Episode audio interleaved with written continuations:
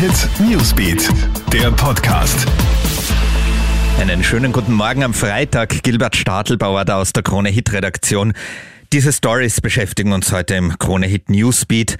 Ganz andere Töne kommen da jetzt von US-Präsident Donald Trump. Auf seinem wieder freigeschalteten Twitter-Profil hat er vor kurzem eine Videobotschaft gepostet, in der er den Wahlsieg von Joe Biden erstmals anerkennt. Sein Fokus liege nun auf einer reibungslosen Machtübergabe, sagt er.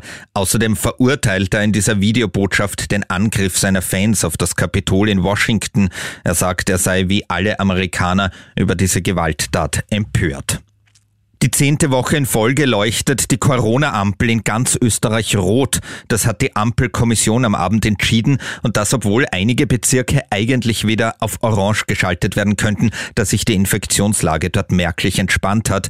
Dass sich die Auswirkungen von Weihnachten aber noch nicht ganz abschätzen lassen, lässt die Kommission sie sicherheitshalber auf rot. Diese Bezirke sind Wien, Krems Stadt und Land, Hollerbrunn, Korneuburg, Horn und Innsbruck-Stadt.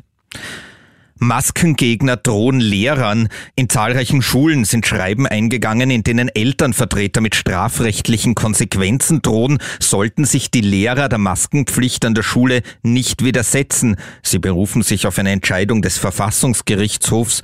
Diese bezieht sich aber auf die Maskenpflicht und den Schichtbetrieb im Frühjahr. Inzwischen gelten andere gesetzliche Grundlagen.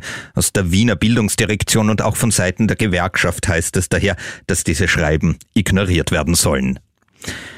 Und der neue reichste Mensch der Welt heißt Elon Musk. Der Chef des Elektroautobauers Tesla hat sein Vermögen zuletzt deutlich steigern können, weil die Tesla-Aktie kräftig zugelegt hat. Sein Vermögen wird jetzt auf umgerechnet knapp 153 Milliarden Euro geschätzt.